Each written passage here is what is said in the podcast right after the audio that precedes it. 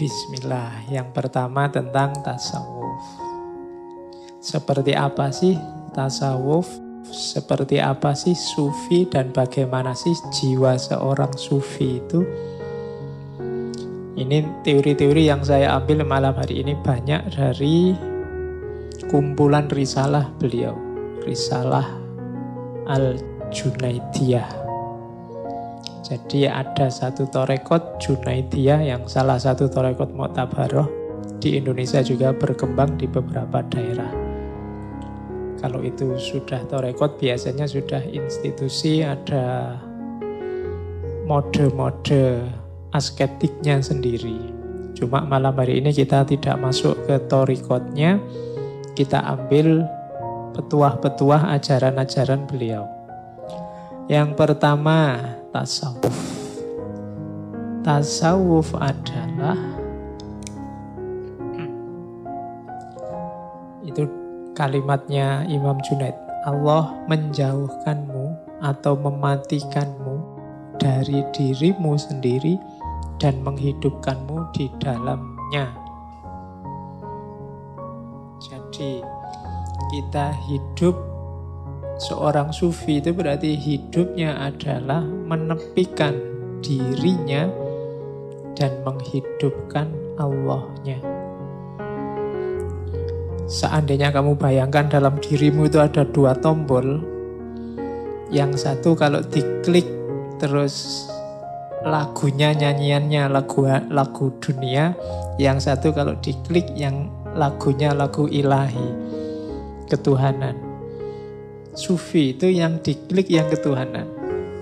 Jadi hidupnya hidup ala ilahi, tidak ala manusiawi. Apa kayak gitu manusiawi Pak? Kan tadi disebut tidak ala manusiawi, ala ilahi.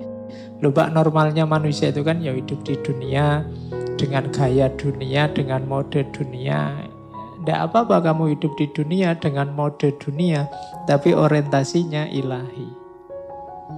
Apa pun yang kamu lakukan, apa pun yang kamu kerjakan, ya memang medianya media duniawi, perangkatnya perangkat duniawi, modalnya duniawi, tapi arah tujuan targetnya harus ilahi. Ngaji ini kan duniawi, kamu butuh baju, kamu butuh kendaraan, kamu butuh kopi, kamu butuh gelas, kamu butuh laptop, kita butuh LCD. Ini kan duniawi semua. Tapi barang-barang duniawi ini kita ajak untuk mengilahi, untuk merohani. Kalau kopi itu kamu ajak melekan nonton sepak bola misalnya, Nah, itu kamu ajak duniawi. Tapi kalau kopi kamu jadikan media untuk melekan ngaji, bukan ngaji filsafat lah, nggak mungkin kamu melekan ngaji filsafat. Ya. Jadi kalau melekan ngaji Quran misalnya kamu ajak dia merohani, mengilahi. Kalau motormu kamu ajak jalan-jalan ke mall, ya dia sedang menduniawi. Tapi kalau kamu ajak ke masjid untuk jamaah, dia kamu ajak untuk merohani, mengilahi. Nah, hidupnya seorang sufi itu seluruh aspeknya dibawa untuk hidup di dalamnya. Itulah yang disebut mengilahi. Kalau kalian nanti belajar mengolah rohanimu mengilahi, jiwamu akan tertempa. Diilustrasikan di kalimat yang kedua ini. Jadi tasawuf itu menempa jiwa. Katanya Imam Junaid, kita tidak menjalankan tasawuf dengan banyak bicara saja. Kila wakola, al-kil wal-kol. Kita kan seneng belajar tasawuf. Kadang-kadang kita mimpi ingin jadi tas sufi, terus punya karomah apa, terus bisa menaklukkan orang, bisa menyembuhkan orang, macam-macam cita-citamu. Tapi kebanyakan hanya gila wakola. Kita hanya wacana. Kalau pas ngaji kayak gini bayanganmu sufi aku ini. Pokoknya ya ngono. Cuma ya pas gini aja wacana. Begitu nanti pulang ya balik kaya asale. Tadinya apa ya besok apa kembali lagi begitu. Itu namanya kila wakola. Hanya ngomong saja. Sudah bolak-balik ngaji tema sufi ya jiwamu ndak nyufi-nyufi. Keseharianmu juga ndak berubah. Maka katanya Imam Junaid kita tidak menjalankan tasawuf dengan banyak bicara saja. Makanya beliau agak tidak cocok dengan sufi yang agak bulat, agak rumit, agak dengan teori macam-macam, filosofi macam-macam. Tidak. Praktek saja sudah. Tapi kita melakukannya dengan lapar, maksudnya puasa. Meninggalkan seneng-seneng di dunia, kelezatan dunia. Dan melepaskan segala hal yang menyenangkan dan indah. Karena tasawuf adalah kemurnian hubungan dengan Allah yang dasarnya menghindari kesenangan dunia. Jadi sufi itu hidup di dalam Allah dan praktekkanlah, jangan cuma diteorikan. Itu tuntunan dari Imam Junaid. Kalau sukses, di situ nanti lahir Islam yang rahmatan lil alamin. Kaum sufi adalah seperti bumi. Semua kotoran dicampakkan kepadanya, namun tidak menumbuhkan kecuali segala tumbuhan yang baik. Bumi itu kan tempat sampah yang sejati. Kamu buang sampah ya ke bumi, melakukan yang jelek-jelek juga di bumi. Tapi bumi selalu memberikan yang baik-baik. Dia memberi tumbuhan yang baik-baik. Makanan kita sumbernya sebagian besar dari bumi. Jadi karakternya sufi yang pertama, meskipun banyak kotoran diberikan padanya, selalu yang baik-baik diberikan. Kalau ada orang mencaci maki kamu dan kamu balesnya juga caci maki, ya berarti kamu normal bukan sufi. Kalau sufi diberi yang jelek, yang diberi yang dikembalikan yang baik. Simbolnya bumi. Simbol bumi yang lain berarti apa?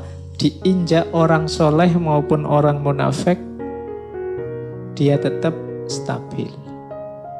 Sebagaimana mendung, dia juga memayungi segala yang ada. Seperti air hujan, dia mengairi segala sesuatu. Jadi jiwanya sufi itu stabil.